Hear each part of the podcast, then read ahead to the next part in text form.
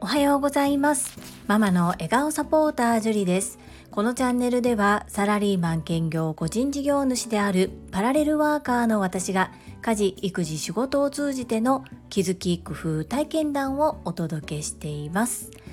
さて皆様いかがお過ごしでしょうか？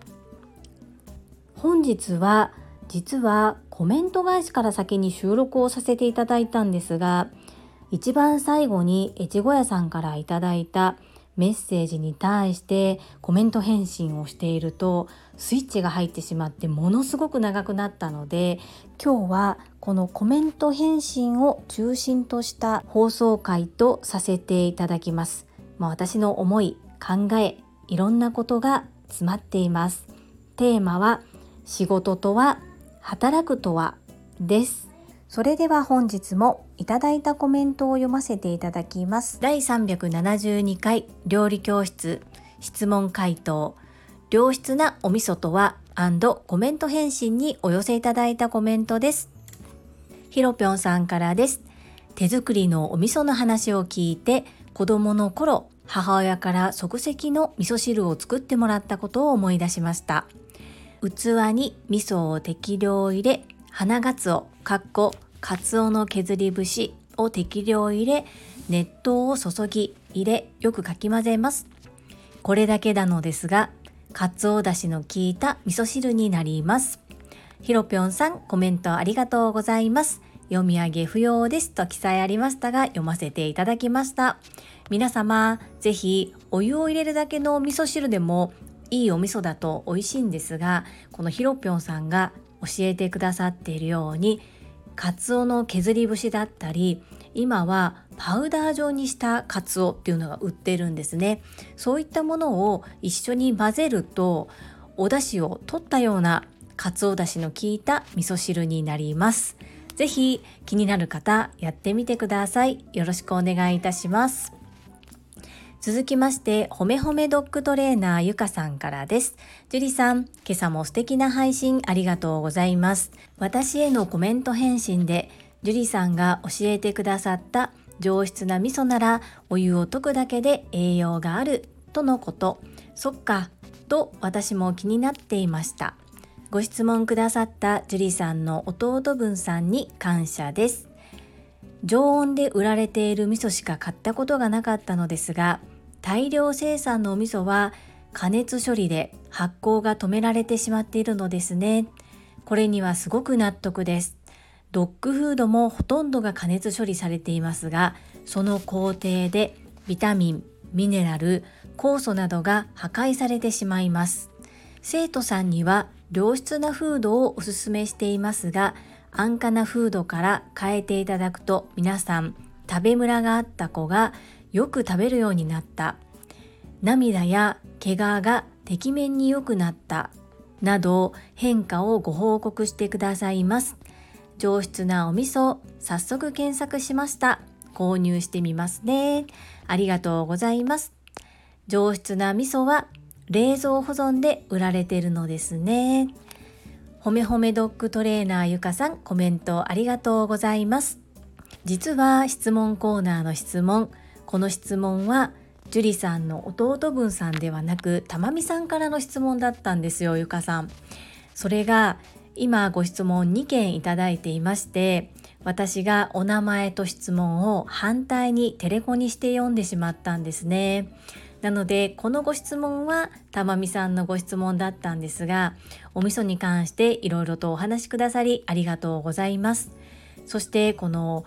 ドッグフードもほとんどが加熱処理されていてその工程でビタミンミネラル酵素が破壊されてしまうっていうのはやっぱり人間も同じなんですよね。特に発酵調味料発酵食材っていうのは販売し始めてからもこう発酵を止めないと仕入れた時と売る時で味が変わってしまうのでその販売するという意味では味を一定にしないといけない。だからこそ加熱処理をしたり塩を添加してこう発酵の促進を止めたりするんですよねそうするとこうおっしゃる通り本来その発酵することでとても良いものが止められてしまっているので栄養価的にはやっぱり下がってしまうんですよね。なのでやっぱり手作りっていうのはお家で持っていると別にお味噌がどんどん発酵しようが全然構わないのでやっぱりそういうところが手作りと市販のものとの違いかなというふうに感じます。上質なお味噌が冷蔵保存で売られているのは少しでも発酵を促進するのをゆっくりにさせるためですね。なので別に発酵が進んでもいいよっていうことであれば常温で置いていても大丈夫です。その代わり味はどんどん変わりますがそれも楽しんでいただけるといいのではないかなと思います。カビだけにはね気をつけていただきたいと思います。ゆかさんコメントありがとうございます。続きましてともちんさんからです。樹里さんおはようございます。ジュリスト会員ナンバー6のともちんです。お味噌の話今まで考えてもみなかったお話ばかりでとても勉強になりました。ありがとうございます。知識を持つと自分が今使っているものこれから選ぶものに意識を持ちますね。お値段が高いものほど上質というところで言うとどちらかというと安いものを選んで購入していました。毎日取り入れるものだからこそ安いだけで選んではいけないと強く感じました。これから少し意識していきますね。いつもためになるお話ありがとうございます。ともちんさんコメントありがとうございます。ともちんさん実は私も次男の発達障害の改善のためいろいろと学んで初めて知ったんですね。なので2年半ぐらい前までは私も何でもかんでもできるだけ安いものを購入していました。特にお米も子供が食べ盛りということもあってたくさん入っていてできるだけ安価なものを探していました。ですが今次男のことを考えて少し高くなりますが無農薬のものを探して購入しています。毎日食べるものだからこそ私はそこはこだわりたくってこう病気になってからお金をかけるのではなく病気になる前に体に取り入れるものを少し考えて取り入れるようにしたいなということからなんですね。なのでお味噌のことも発酵食品発酵食材についても私は学んでまだ知識は深くない方なんですが世界で見ると日本はなぜかこう病気になった後のことにお金をかけるんですが病気になる前にいろいろと体のために投資をするっていうことがそういう考えが薄い国のようですね。私もその次男がいなければこういう考え方はできなかったのでいろいろと人それぞれ考え方はあると思うんですがともちんさんがいろいろ見た上でどういうふうにするのがいいのかなというふうにご自身が納得された方法が見つかるといいなというふうに思います。コメントありがとうございます。続きまして第373回学び教育とは？コメント返信にお寄せいただいたコメントです。マインド TU さんからです。ジュリさんおはようございます。私は教育は相手を信じ待ち許すことを指針として行っています。今目の前の仕事を一生懸命にやる。そうすると答えが出てくる。私は今の自分の仕事が大好きです。大切なのは大好きだと思うマインドで仕事をすることだと思います。今日も学びをありがとうございました。マインド TU さん、素敵なお言葉ありがとうございます。教育は相手を信じ、待ち、許すこと。そして大切なのは大好きだと思うマインドで仕事をすること。本当に素敵ですね。こちらこそ学びをありがとうございます。続きまして福田秀夫さんからです。会員番号17福田秀夫です。あそろそろエンディングだなと思っていたらいきなりデュエットに驚きました。まるでヒデとロザンナのハーモニーを聴いているかのようでした。かっこゆうこれたかさん流。ジュリさんは自信がないとおっしゃっていますが、そもそも自信がある人ってどれだけいるのでしょう？もしかしたら自信があるふりをしているだけかもしれません私も自信はありませんが振りを続けていればいつしかそれが自分になるのだと信じて今日も振りを続けますアンニョン福田秀夫さん素敵なコメントありがとうございます。そうですよね。きっと自信満々の人の方が少ないですよね。本当にこのコメント学び多いなというふうに思います。私も苦手苦手自信がないと逃げるのではなく振りを心がけたいというふうに改めて思いました。素敵なコメントありがとうございます。そして最後のデュエットに反応していただきましてありがとうございます。昨晩は私が収録をしていると僕も喋りたいと言って長男が来てくれました。それで何喋んのって聞いたらうーんって考えて結局喋ることが見つからなかったんですね。それでも参加したいということで最後の挨拶を一緒にさせていただきました。福田秀夫さんそこを拾ってくださいましてありがとうございます。アンニョン。そしてこの福田秀夫さんに対して越後屋さんからコメントです。ヒデとロザンナ素晴らしいハーモニーでしたね。そして黒兵衛さんのコメントはさすが学びが多いです。私も身の丈が合うように背伸びして頑張りたいと思います。越後屋さんコメントありがとうございます。そうなんですよ。福田秀夫さんのコメント本当に学びが多いですね。私も背伸びがやがて身の丈になるように背伸びして頑張りたいと思います。そしてこの越後屋さんのコメントに対して福田秀夫さんから「えへ?」というコメントがついております。お二方の会話も楽しいですねいつもコメントありがとうございます続きまして藤井文子さんからです教育は本気と根気と覚悟と朝倉先生がよく言われていますよね。実際に教壇に立たれていた朝倉先生だからこそ説得力が抜群です。あんなに素晴らしい朝倉先生でさえ小学校の教員時代に保護者に誤解されて非難される過去があったんですよね。とても信じられないです。その時先生を救ったのは当時の教え子の皆さんでした先生のことを悪く言うなぁというセリフは想像しただけで泣けてきます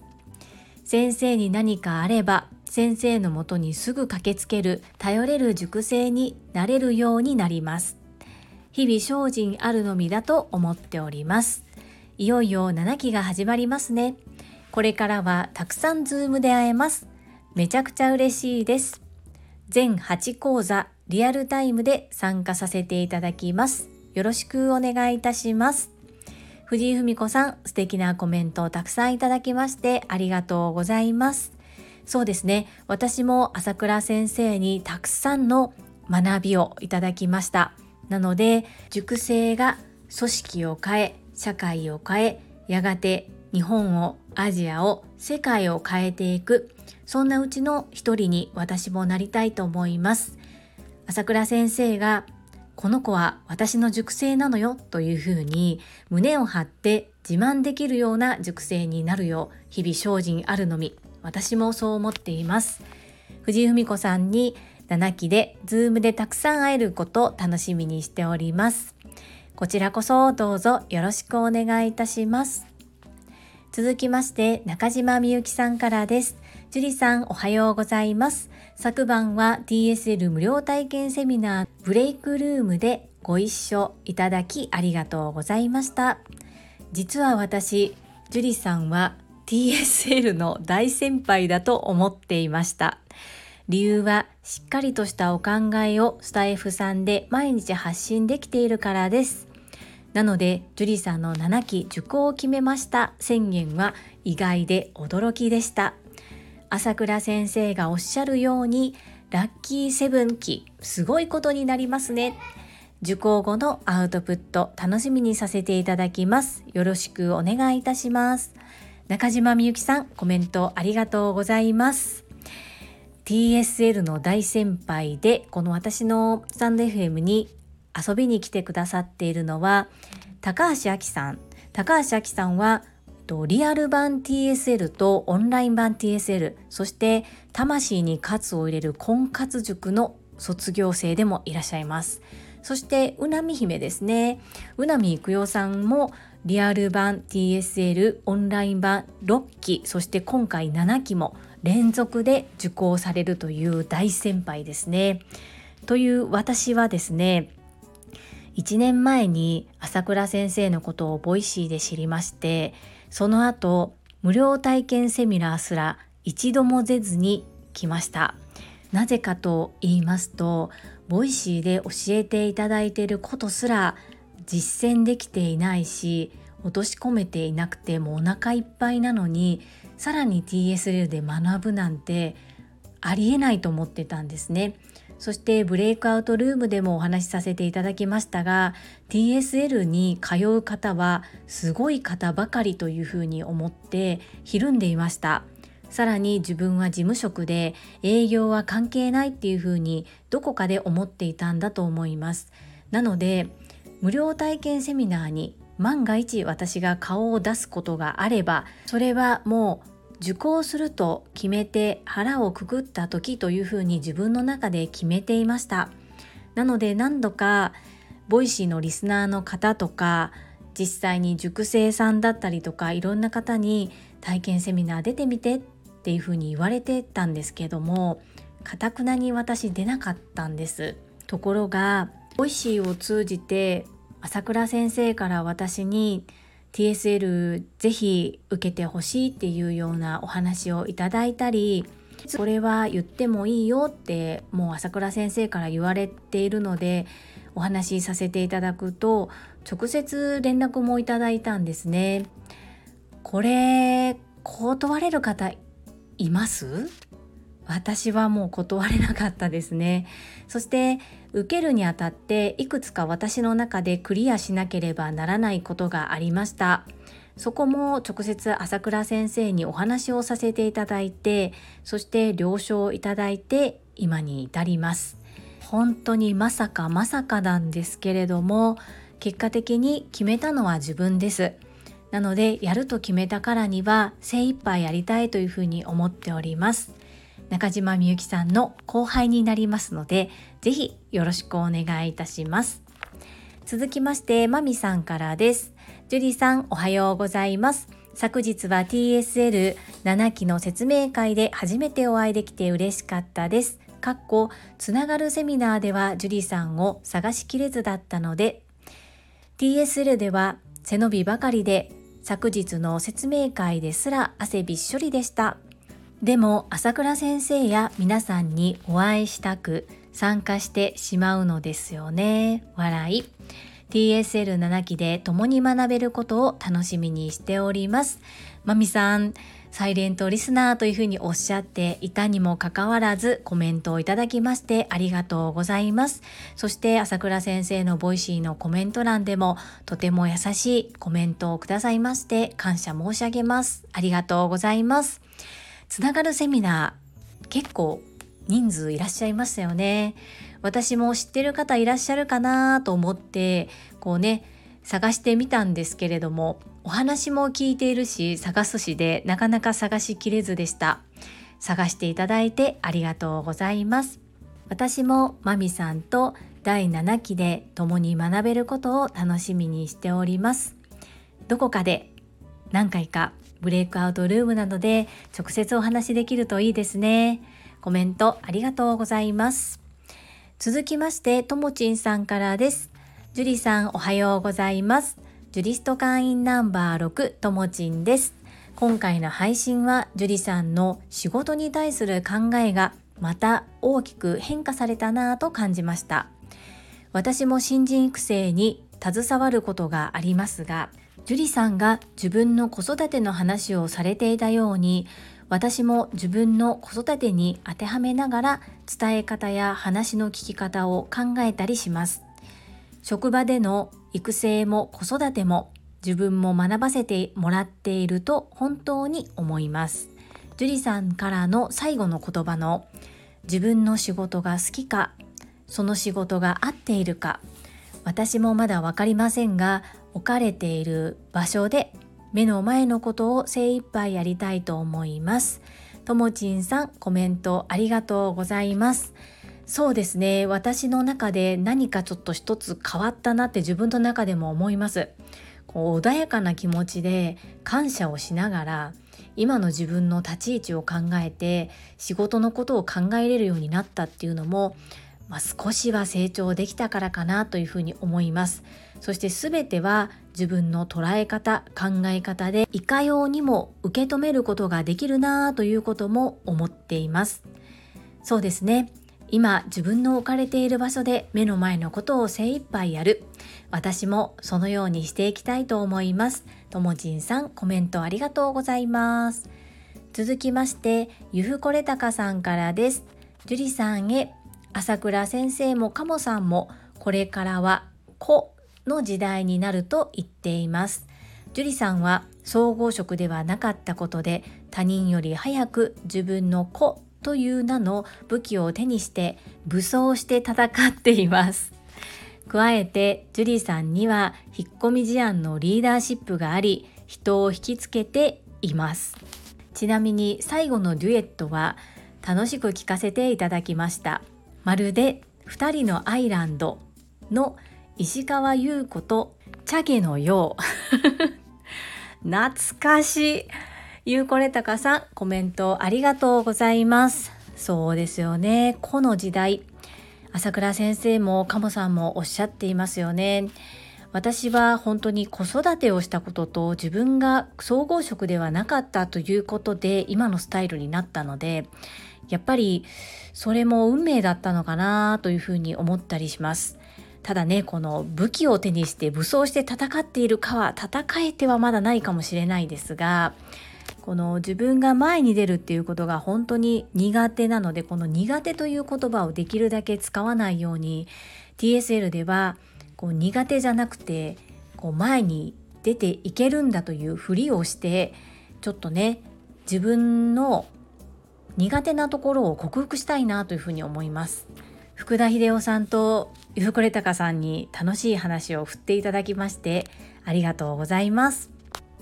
続きまして英語学習者と世界をつなぐキューピット英会話講師高橋明さんからです。樹里さん、流星くん、りんちゃん、こんにちは。3人のハーモニーに樹里さんの嬉しそうな声が聞けて私も嬉しい会員番号5番の高橋明です。職場でのご活躍素晴らしいですね。職場から離脱した私樹里さんを尊敬します。双子を一人で食事させるのは大変ですよね。樹里さんが気になる気持ちわかります。私もついつい困っている子育て世代を見るとおせっかいしたくなります。これも自分が体験させてもらったからですよね。社会がもっと優しくなりますように。高橋明さん素敵なコメントありがとうございます。職場でのご活躍っていうかねご活躍というかもうやらざるを得ない状況という感じなんですけれども職場から離脱したというのも高橋明さんの素晴らしいご決断でだから今の高橋明さんがいるので私はそちらの方を尊敬します。どちらかというと私は胃の中の蛙でそして外に出ることを怖がっている臆病者だなというふうに思います。そしてどうしてもこの子育て世代を見るとおせっかいしたくなるっていうこのおせっかいはきっとプラスのおせっかいだから高橋明さんもっと積極的にしませんか？社会がもっと優しくなりますように私もそう願っております。コメントありがとうございます。続きましてたまみさんからです。樹里さんご丁寧に訂正してくださりありがとうございます。弟分さんはきっとテニスバカさんだと思いましたし少し前に同い年だと知って以来勝手に親近感が湧いていたので質問がかぶったのかと普通に思っておりました。昨夜はメッセージまでくださりありがとうございます。とても誠実な樹里さんなので私もとても素直な気持ちになれます。仕事が好きかどうかマインド TU さんの大切なのは大好きだと思うマインドで仕事をすること。この言葉が刺さりました。不平不満を言っていても何も変わらないし自分も成長できません。前向きに笑顔で働きいいことも悪いことも吸収して成長していきます。たまみさんコメントありがとうございます。そしてお味噌のことは本当に申し訳なかったです。申し訳ありませんでした。ですがそのおかげさまでたまみさんとメッセージのやり取りができて嬉しかったです。ありがとうございます。本当にこのマインド TU さんの大切なのは大切だと思うマインドで仕事をすること。刺さりますよね。素敵な言葉だなというふうに私も思いました。不平不満を言わず前向きに笑顔で成長していく。私も頑張りたいと思います。たまみさんコメントありがとうございます。続きまして越後屋さんからです。一つ気になったのは大手企業では総合職と一般職という考え方はなくなってきています。もし樹里さんの会社でその業務の差が曖昧になっているとか単に女性だからということで分けられているようであればより良い会社になるように総合職と一般職という区別をなくすよう働きかけてみてはいかがでしょうか？ジャンヌ・ダルク・ジュリさんならできるかもしれませんよ。越後屋さんコメントありがとうございます。少し長くなりますが会社の話をさせていただきますね。私が入社したのは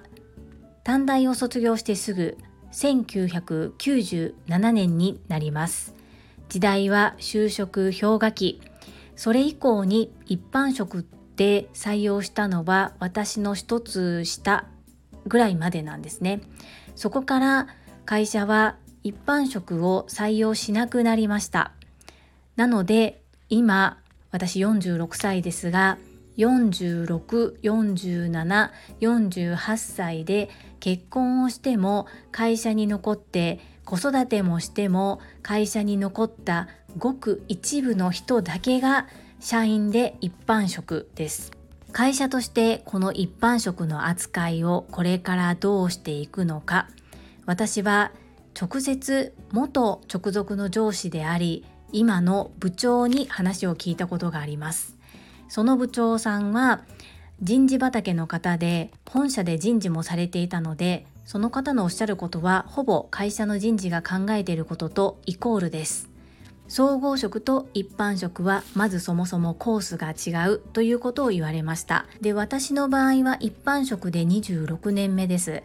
で昨年の春に新入社員として入ってきた今2年目なので会社に入って1年半ぐらい経つ方の方が26年間働いている私よりも初任給がもう上なんですよね。その方々の教育しつけなどを私たちが行うというちょっとおかしな状態になっていましてこれから私たちその一般職の方々が年を重ねれば重ねるほどその状態がちょっとなんかおかしな感じが続くことになるんですがそこについて私は元上司である元直属上司である部長に問題提起をしました。ほんと数ヶ月前のことです。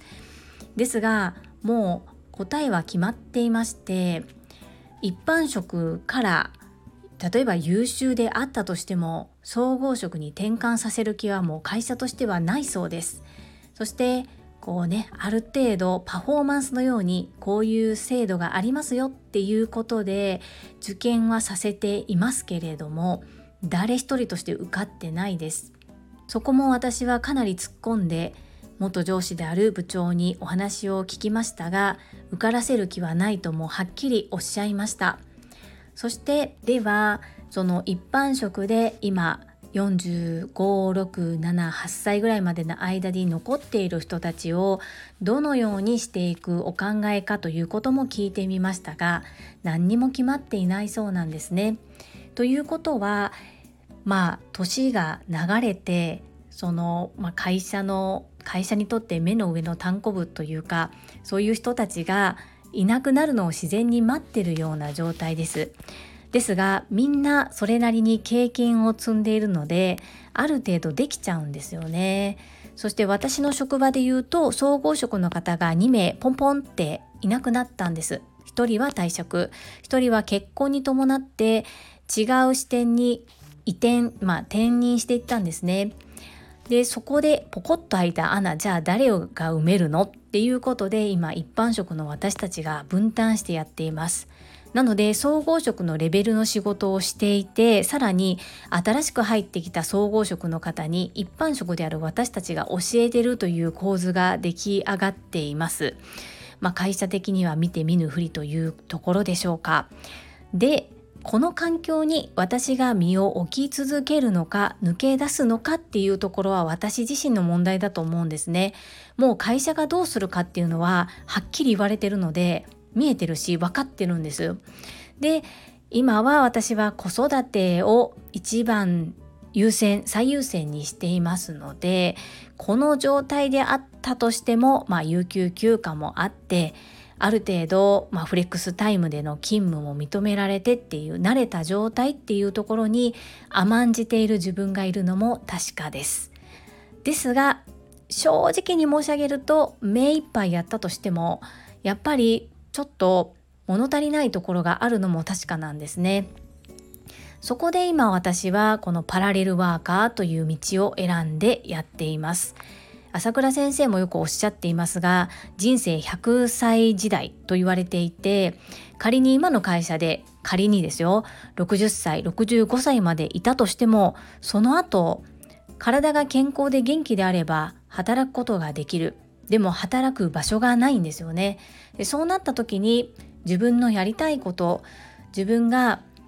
うん、伝えたいことっていうことが仕事として成り立てばこんなに嬉しいことはないと思うのと同時に仮に私が一般職から総合職へ転換試験を受けることができるというふうになったとしても総合職の方は1年目から経営する管理をするっていうようなところを会社が学ばせています。方や一般職の私たちは事務処理は長けているかもしれませんがそういった管理運営統制していくっていうところは全く学んでいないんですね。でも返還試験ではそこのところを学んでいて当たり前のような対応をされます。なのでこのパラレルワーカーで個人事業として自分でいろいろと切り盛りしてまあね旗から見ればもしかしたらおままごと的かもしれませんがこうやっていることが私にとってかなりプラスになっています。経営する部分も小さいながらにいろいろと経験することができますしそして自分でやってみたからこそ会社にとても助けられていたんだな。経費これだけ使わせていただいてるっていうのはすごいことなんだな。自分でやるにはこんなに大変なんだなっていうことをどちらも経験したことで会社に対して、まあ、甘えていた自分とそしていろいろと文句を言っていたし自分が恥ずかしくなりました。おそらく私の勤めている会社は私なりにいろいろとできる限りのアプローチをしましたし一番私が今勤めているところの長ですね。何百人をまとめる長の方とも話をしてみましたがもう会社の体制としてあまりこうね意見を取り入れる気もなく変わる気もないっていうところが見えてしまっているのでこれ以上今の私の立場でできることっていうのはないんですよね。子供がいなければまた違ってたかもしれませんが今は子供子育てを最優先にしていることもあってここがね多分働くお母さんの一番難しいところだなと思うんですけど男性で子育てをしていなかったらもう少し身軽に動けるのかもしれないです。でも私の場合はやっぱり最優先が子供になるので今はここでやり続けるということとまあ普通だったら経験できない総合職の仕事もさせてもらえてるっていうところで言うとプラスかなと思うんですね。でさらに総合職の方をまあ、教えたり教育してその方々がうまくいけば、まあ、教えた私たちにも、まあ、少しは目を向けてもらえるのかなまあ、仮に向けてもらえなかったとしても私にとってプラスの経験だなというふうに思っていますそうやって総合職の仕事をしたことでまあ、普段普通は担当者はあまり話をしないような他部門の課長さん部長さんと、対等にメールをしたりやり取りをして仕事を進めたりということもさせていただけているのでこれはこれで私にとってプラスの経験なのかなというふうに今は捉えるようにしています。この越後屋さんに私の置かれている立場をご説明したかったんですが届きましたでしょうか？かなり長く熱く語ってしまいました。ですがこれが現状です。私は現状腐らないように今はでもお仕事をさせていただいている職場環境がとてもいいので毎日たくさんのことを学ばせていただきながら機嫌よくお仕事はさせていただいています。越後屋さんいかがでしょうか？今の私は決してひねくれているわけでもむくれているわけでもなくまあ割と淡々と事実を受け止めているという感じです。あとは朝倉先生もおっしゃっている自分がどうありたいのかどうなりたいのかというところをもっと自問していろいろと考えていきたいなというふうに思っています。素敵な問題提起をありがとうございます。皆様本日もたくさんのいいねとコメントをいただきましてありがとうございます。本当に励みになっておりますし本当に嬉しくありがたいです。感謝申し上げます。最後に一つお知らせをさせてください。タレントのエンタメ忍者みやゆうさんの公式 YouTube チャンネルにて私の主催するお料理教室ジェリービーンズキッチンのオンラインレッスンの模様が公開されております動画は約10分程度で事業紹介、自己紹介もご覧いただける内容となっております。概要欄にリンクを貼らせていただきますので、ぜひご覧くださいませ。それではまた明日お会いしましょう。素敵な一日をお過ごしください。ママの笑顔サポータージュリでした。